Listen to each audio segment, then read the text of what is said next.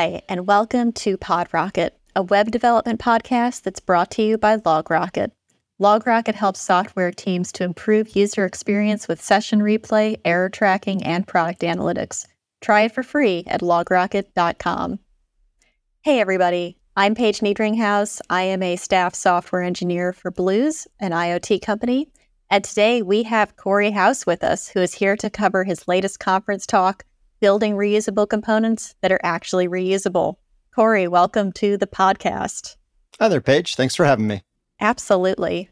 So, Cory, you are a React and a JavaScript specialist, and you're the founder and principal consultant at reactjsconsulting.com. Can you tell us a little bit more about who you are to our listeners and your background?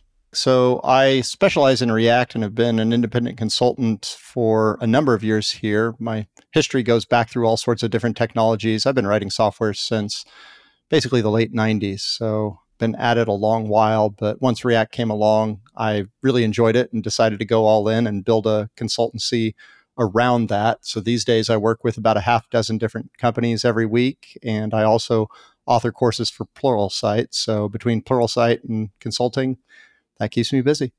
I bet it does. I've actually watched some of your Pluralsight courses, and for anybody who has not, they are excellent. So I would definitely encourage anyone to go out and take a look at them. They're full of great information and knowledge. So, today we're here to talk about one of your recent conference talks, which is about building reusable components and actually making them reusable. And before we get into the meat and potatoes of it, maybe you could talk a little bit about what reusable components are for people who might be less familiar with them. So, anytime that you're building software, you're going to find yourself repeating different pieces of it. And modern software development offers a lot of options for how to create components. And React became popular because of its ability to create components in a very elegant way. At first, you created a class. These days, you create a function. So it's gotten even leaner over time.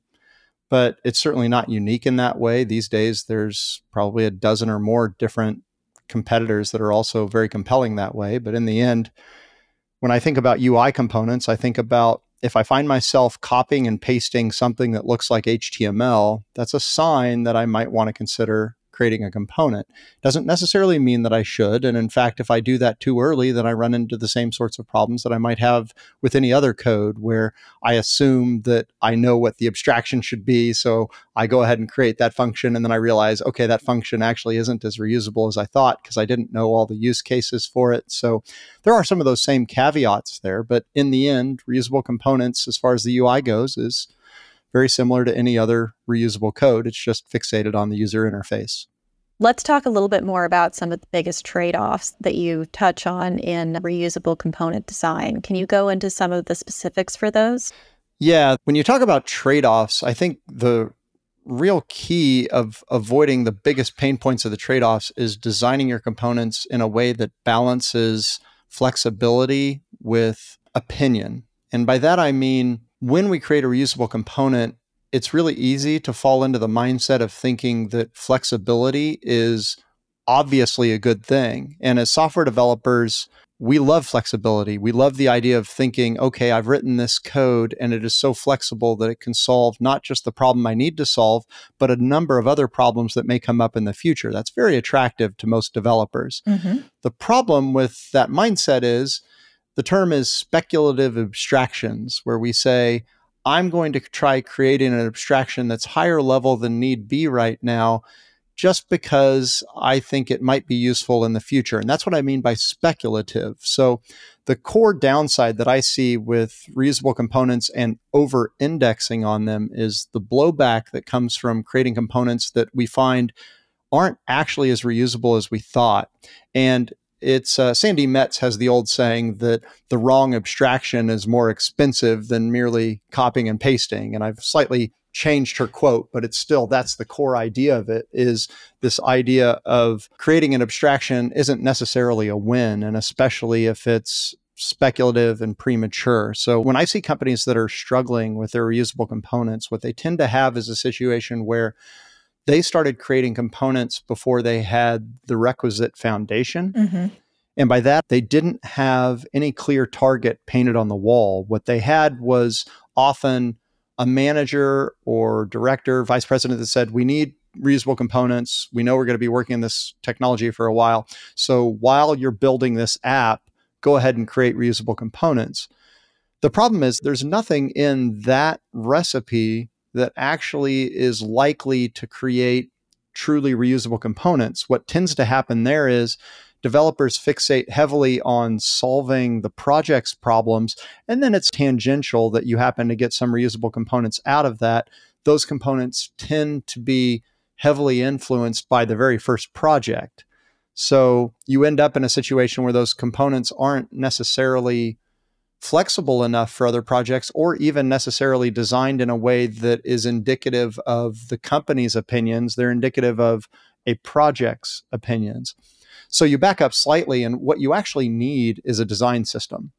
The design system creates a target on the wall that everybody is focused on. And a lot of developers may not even be necessarily familiar with what goes into a design system because it's really more a designer's job. But a designer needs to come in first and say, we need a design system. And that means we have opinions about a color palette and typography and spacing and voice and tone. And the list goes on here, lots of different things. And by doing that, then you have very clear guardrails about what your component should look like.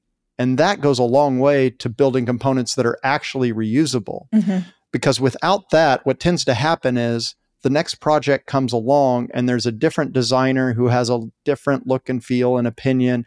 And so the opportunity for reuse is fostered by having a shared understanding about that foundation, which is the design system itself.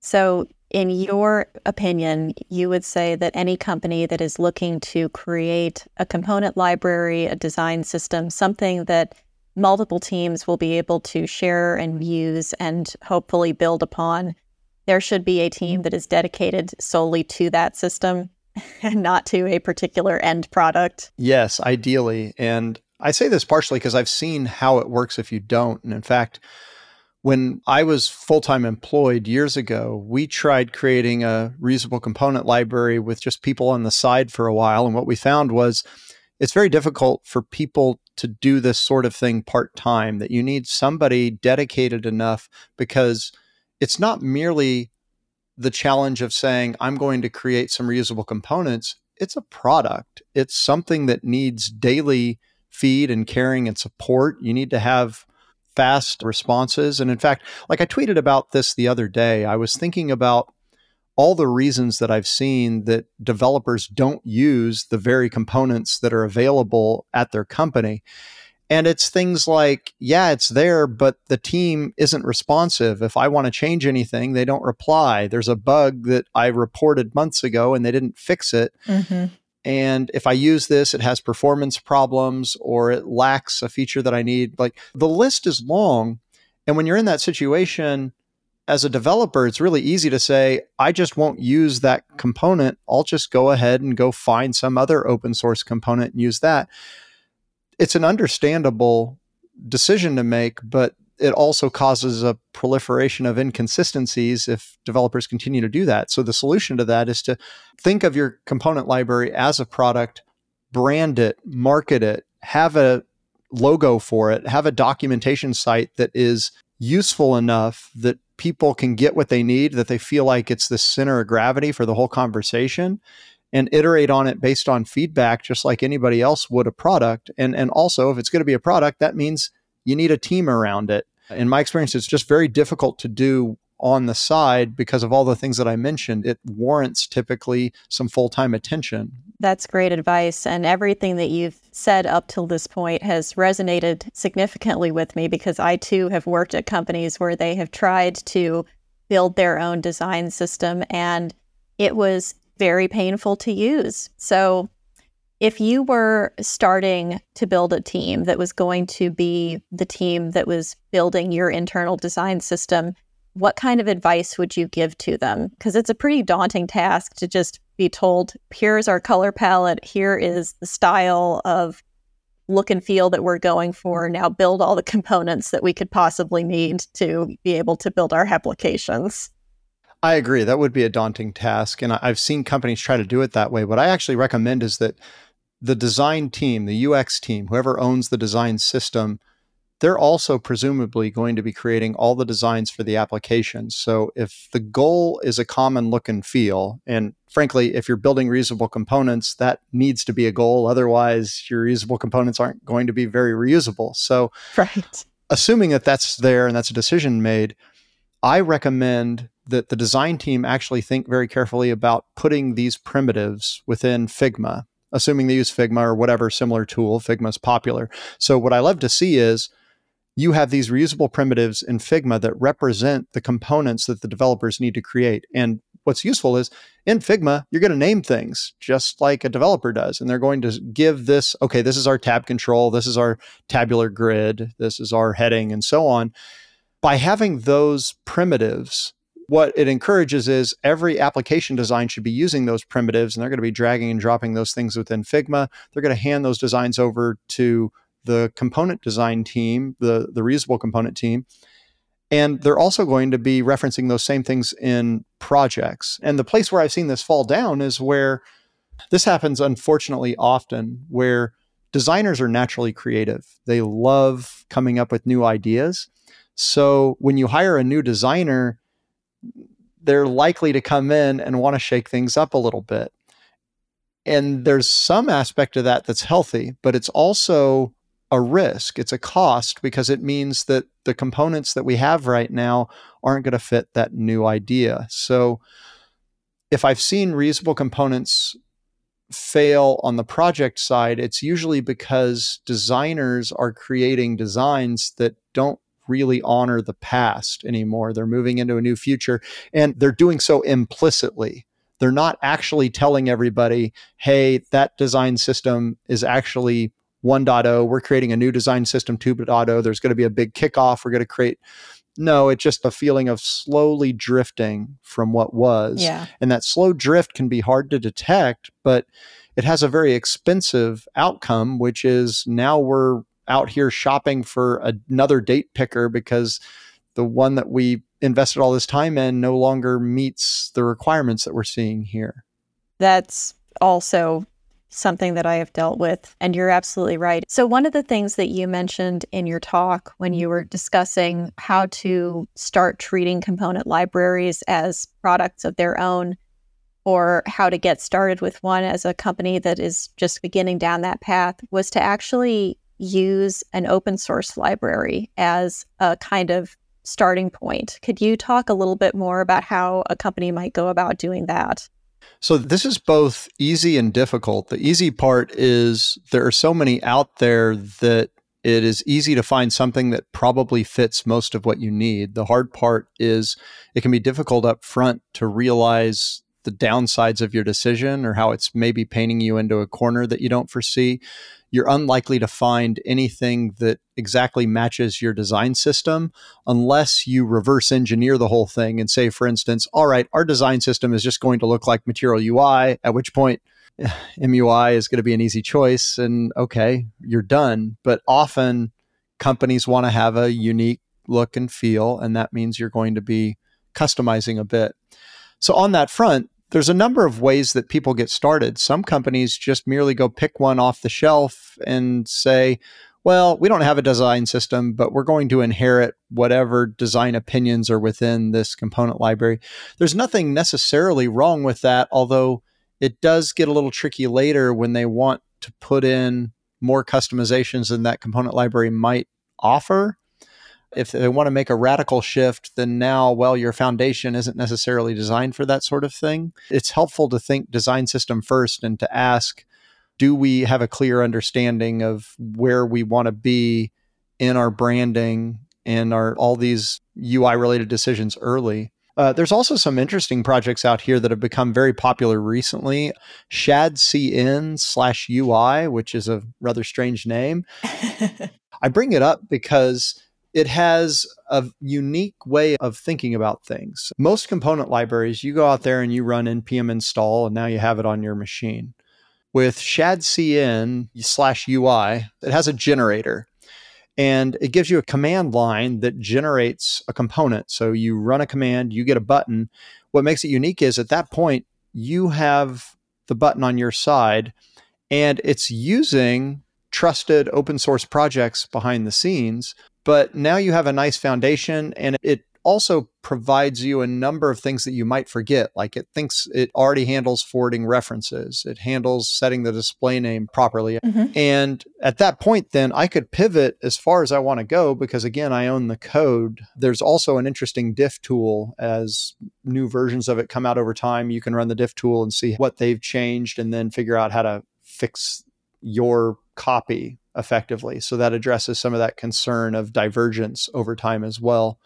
So yeah. I like that model. Although, to be clear, for a lot of my clients, I've found grabbing a popular component library and just using it more or less as is actually tends to work pretty well because I think a lot of companies are realizing that their advantage in their industry probably doesn't hinge upon the sorts of things that sit within a design system. Mm-hmm. That what really matters is am I solving the right problem and am I solving it well? Is it secure? Is it fast? Is it accessible? Is or do we have good uptime? All the usual things that make good software. So I don't want to make it sound like design systems don't matter, but I think that they matter far more because they create consistency and foster reuse and remove decision fatigue. Mm-hmm. That's what makes them really valuable. But whether it's this font face or this font face or this color palette and this icon set, those sorts of things, I think a lot of companies are just realizing maybe aren't that important as a differentiation tool. So it's minimum viable software at that point. I'm not really worried about the aesthetics. I just want it to be fast and do what I need. And that's a large set of my clients I find is people that are building business software for other businesses. B2B software is huge. So a lot of this stuff sits behind a login and the branding is sort of a secondary concern. I think one thing that's interesting about today is, like you said, there are so many different options for design systems that not everybody's website is going to look like a Twitter Bootstrap website. There are plenty of slightly different styles of buttons, different colors that you can apply that are your own branded colors. There's a lot of ways to make components your own without actually taking on the added burden of building everything from scratch. So it's customizable than it used to be, I guess. Let's say that you are a company and you have decided that you're going to build your own component library. One of the things that you mentioned that I think is critical but is often overlooked are the release notes and the change logs and the documentation to actually be able to use these components in the way that they were intended. So I would love if you could talk a little bit more about how you would recommend doing that so that people understand what this component should be for and they are encouraged to keep the documentation up to date and probably in the least painful ways possible as well. This is an area that's easy to overlook too because there's a good portion of developers that have never actually dealt with running a piece of software that involves true versioning. Like a lot of us are just working on applications and we deploy them all the time, and there's no real version number associated with it. So most developers are familiar with the idea of versioning, but I'd read recently on Twitter, I loved this take on the way to think about semantic versioning that a major release is actually us saying we made a mistake. And mm. that is such an interesting framing of the major minor fix or way of thinking about semantic versioning because when we hear major, a lot of people will do what I like to call romantic versioning, where they say, okay, we're going to call this the 5.0 release. It's just the 5.0 because we want to make a big splash. We want the excitement around it. There's not actually any breaking changes in here. We just want you to know that we've added new stuff. So, in actuality, that should probably be version 4.5. It, it's new features, it's not actually a breaking change. Mm-hmm. As a component library author, that first number, the optics around that are a big deal. I say this because people tend to pay attention to it. I have found that managers will look at a component library and, for instance, they'll see, oh, wow, you're on 6.0. They often have negative connotations to that because they recognize that actually represents six breaking versions that occurred. And I've actually had to manage this, the optics of it, with some leadership because if you're truly honest about semantic versioning and recognizing that it you have to change the first digit if you've made a breaking change, that means that even very minor things become a major release because it's a breaking change. So I have had to cringe at times where we put in a major release and it was to fix a typo in a prop because that meant that whoever had code that was referencing our misspelled first name, well, it turns out we we left a letter out of the prop and we hadn't noticed it. So the the other thing that tends to happen here is you get versioning right by being honest, by saying breaking changes are when we have to change the first digit anytime we have a breaking change. Mm-hmm. And one way that you can limit that somewhat is by saying, let's go ahead and batch breaking releases together at least. That can often be useful. The optics around that are better. It also just avoids that side of churn. Right. But closely related to this is just the idea of having a change log at all. And this is an easy thing to overlook. And I found a surprisingly hard thing to do well. There's various tools out there that try to make it easy for you.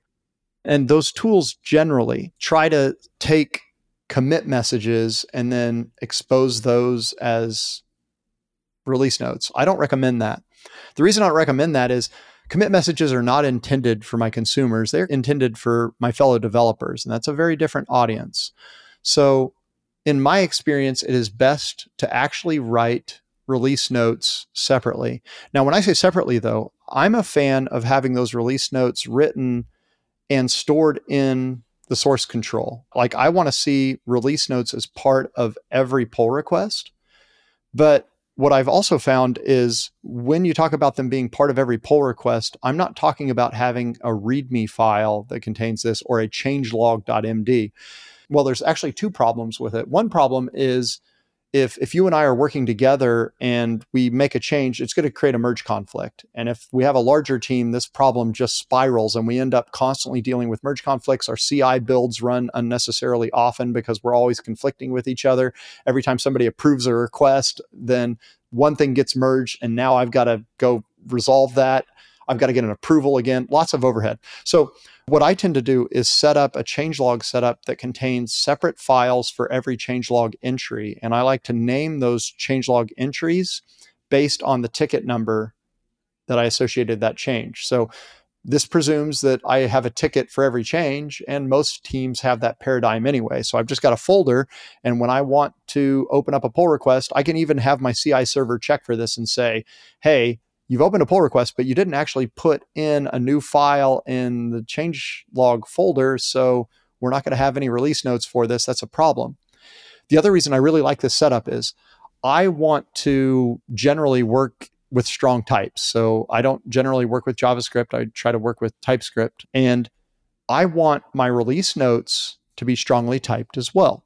So the reason I want them strongly typed is the same reason I want my code typed. I want basically strongly typed slots that say, here's where you put the title. Is it a breaking? Is it a feature? Is it a fix?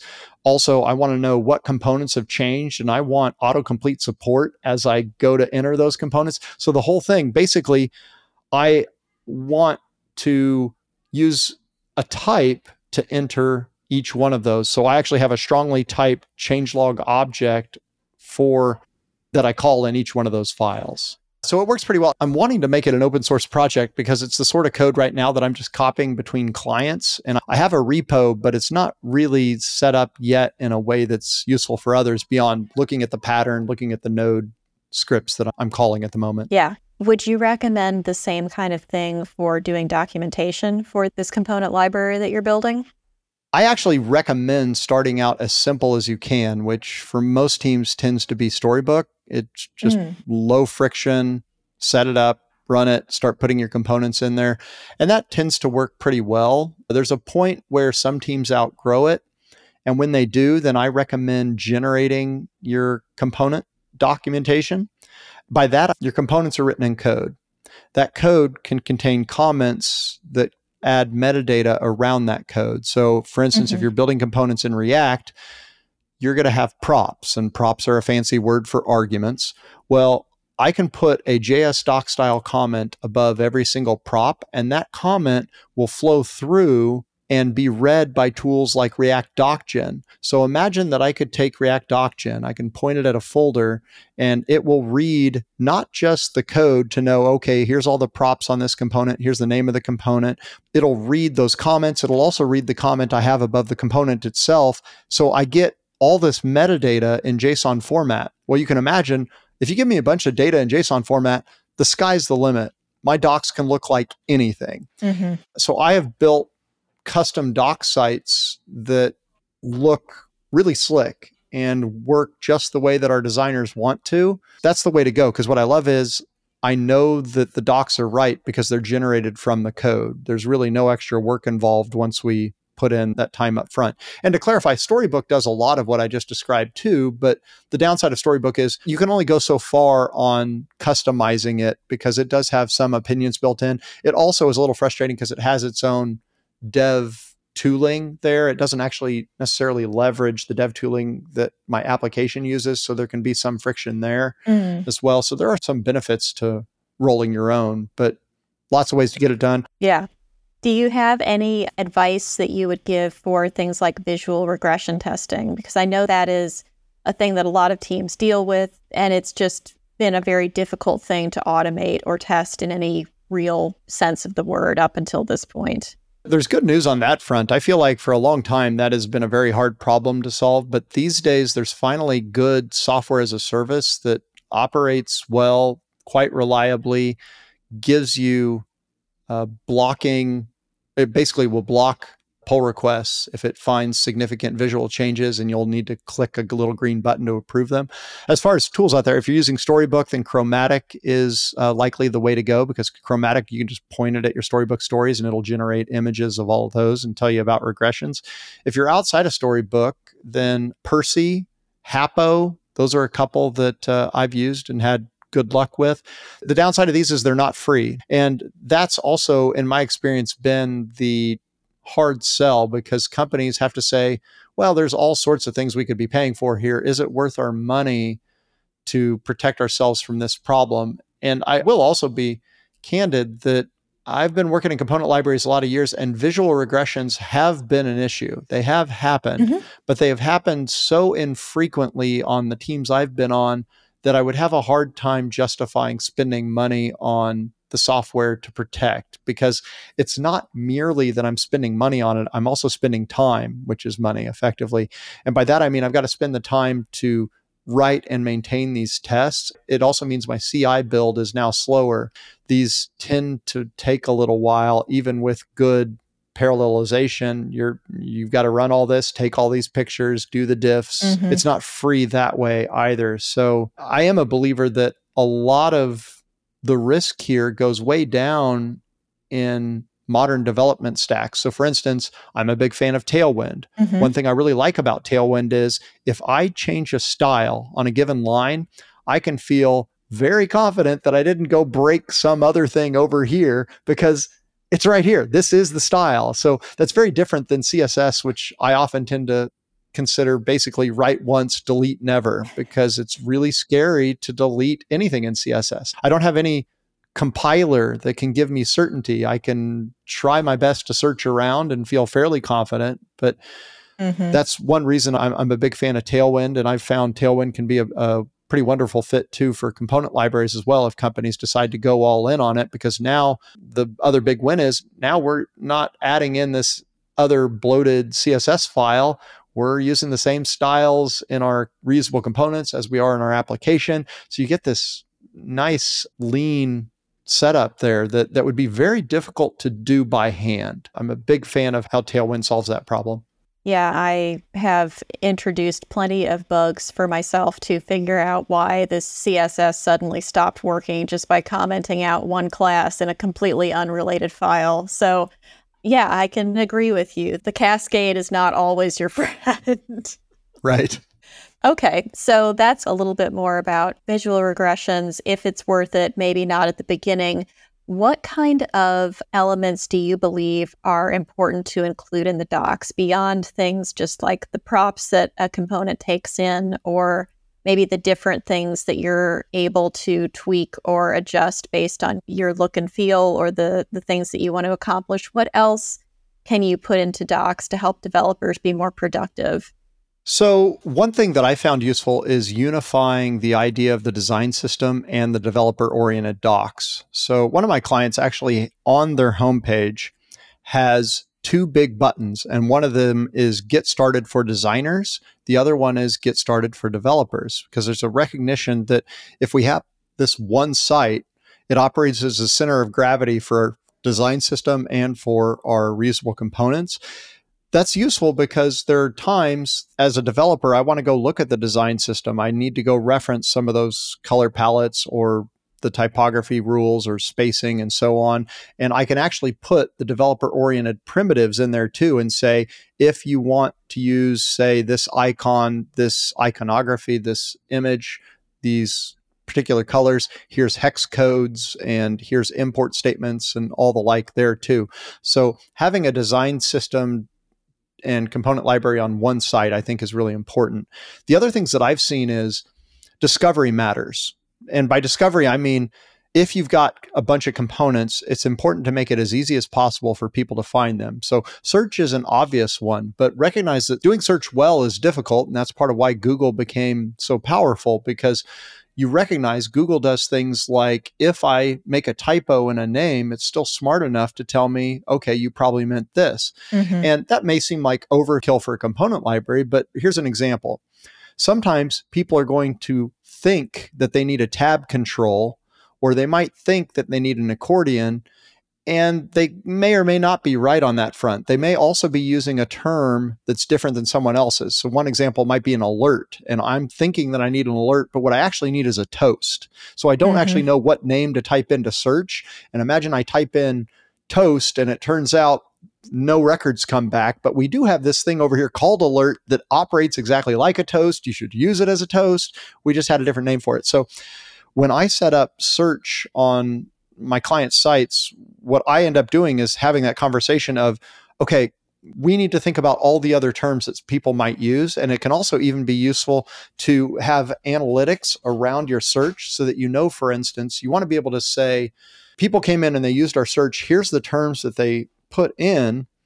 And that may surprise people. You may not realize that certain things are going to happen there. So the opportunity there is to talk to everyone to understand what other potential terms people use and also to use technology to capture what those are too over time. And Google does this very same thing. When I go to Google and I search, they're paying attention to whether I come back that's the funny yeah. thing is, if I come back a moment later, then they want to actually maybe derank that link because uh, what I gave them was signal. I said, you put this as number one, and it wasn't actually what I wanted. Yeah. So that's how their results get better over time. And we can do that same sort of thing with our own search. Other things in this area is related components. So I might find myself looking at an alert and then realize, okay, there's an alert, but maybe I should actually be using a pop up, or maybe I should be using this tooltip over here. So having a related section that actually shows little images of the related components, shows a little snippet, and then explains, for instance, you may want to use a tooltip instead if you have this unique situation. That might be a better choice than this alert that you're using here. So now, that's a little funny too, because what I'm describing there sounds like it's giving advice to developers. But remember, I was saying this site should be useful for designers and developers. It's this center of gravity. So if people do that, then they're going to find that they actually have better confidence that people are going to reach for the right tool consistently. Because that's another thing that, that comes up is designers that suggest one component mm-hmm. that might not actually be the ideal can lead to designers asking developers to change a component in a way that isn't ideal. So, right. A tab control is for a particular purpose. And if people are suddenly trying to use that tab control for, say, top level navigation and maybe restyle some things, you're going, well, that wasn't really how we designed it. Let's talk about maybe using a different tool. And that sort of miscommunication can even happen on design teams that have gotten fairly large where people don't necessarily realize what each component is best used for. And I love the idea of having a component that you're looking at and then either other names for that component. Like you were saying, people search for a toast, but they're looking for an alert in this particular design system, as well as having related components, because there have been so many times where you're looking at the design as a developer and thinking, okay, this is the component that I need to use, while a developer or a designer is thinking of a completely different way that component would be used. They want it to pop and fade, or they want it to just to open up as a side drawer or something else that, you know, if you are using the same vocabulary or you have the same set of components that you're looking at, it's so much easier to say, is this what you were intending? Or should we be looking at something different like the accordion or the drop down or things like that? So I think that's such a good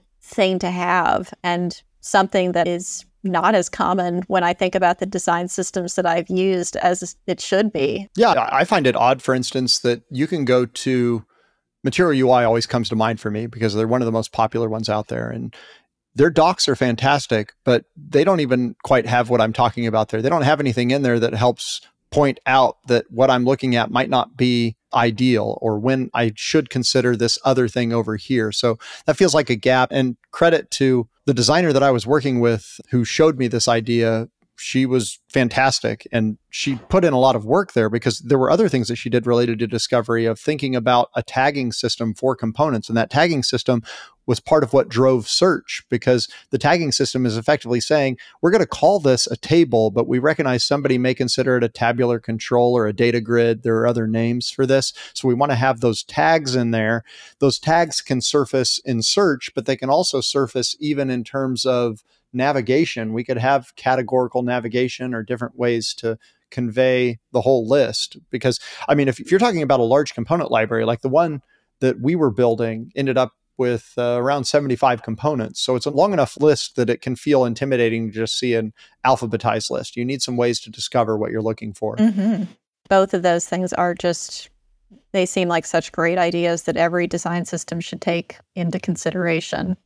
Okay, so one of the things that you really briefly talked about was developer ergonomics and focusing more on that and worrying less about performance. So I'd love if you could talk a little bit more about that because I know performance and React seem to be hand in hand, less re renders and more keeping my components from not rendering too often and why is my component re-rendering all those things like that i'd love if you could talk a little bit more about not worrying so much about the performance and worrying more about the developer.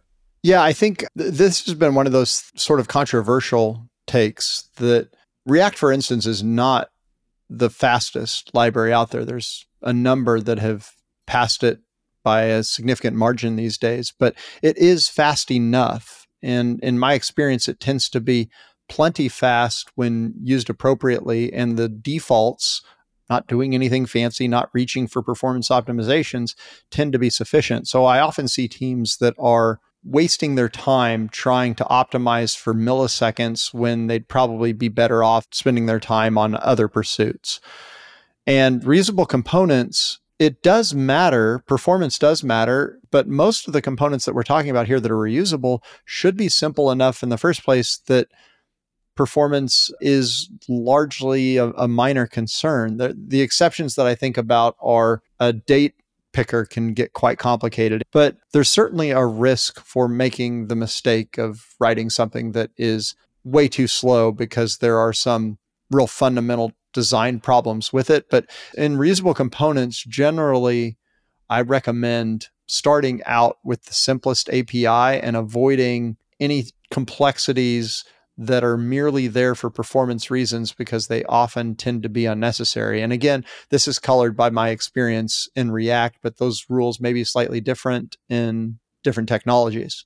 But basically, you take the same tact where don't make the reusable component so flexible that it could cover every scenario you can imagine and many you can't, and keep the API simpler to avoid having to then support all those features in the future.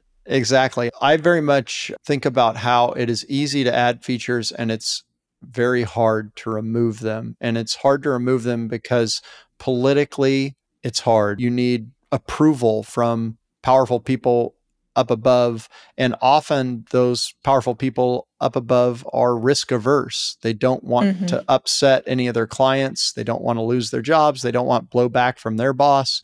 So adding features always sounds like a slam dunk, but removing them sounds like, oh, it's hard for us to guess who will be upset. And if the wrong client is upset, even if they're the only user of that feature, you're going to have blowback. So what I generally suggest when you're in a situation where somebody is asking for a feature on a reusable component and it makes you tilt your head and think, this probably isn't a good fit. This sounds like a real oddball request. I tend to recommend go ahead and create a new component, create it local.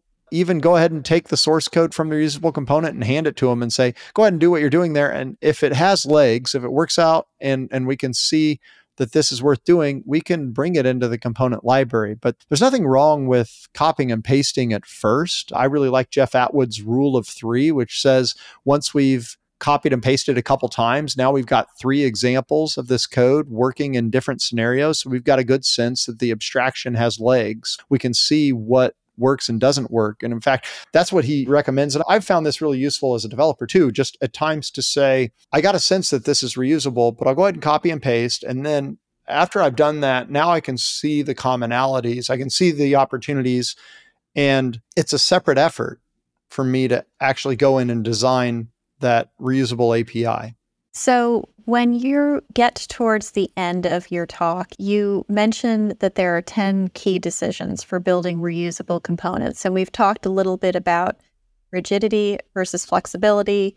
We've talked about using some sort of an open source component library as a starting point to build your own components off of. What else would you say are important things to keep in mind or to at least consider as you're going about building a component library or building some sort of a reusable design system for your team or your company? I would say the foundational mindset that I have is tied very much into what I was just talking about that I want to start opinionated. I want to start with a component that has a very specific goal and hopefully has very few props on it.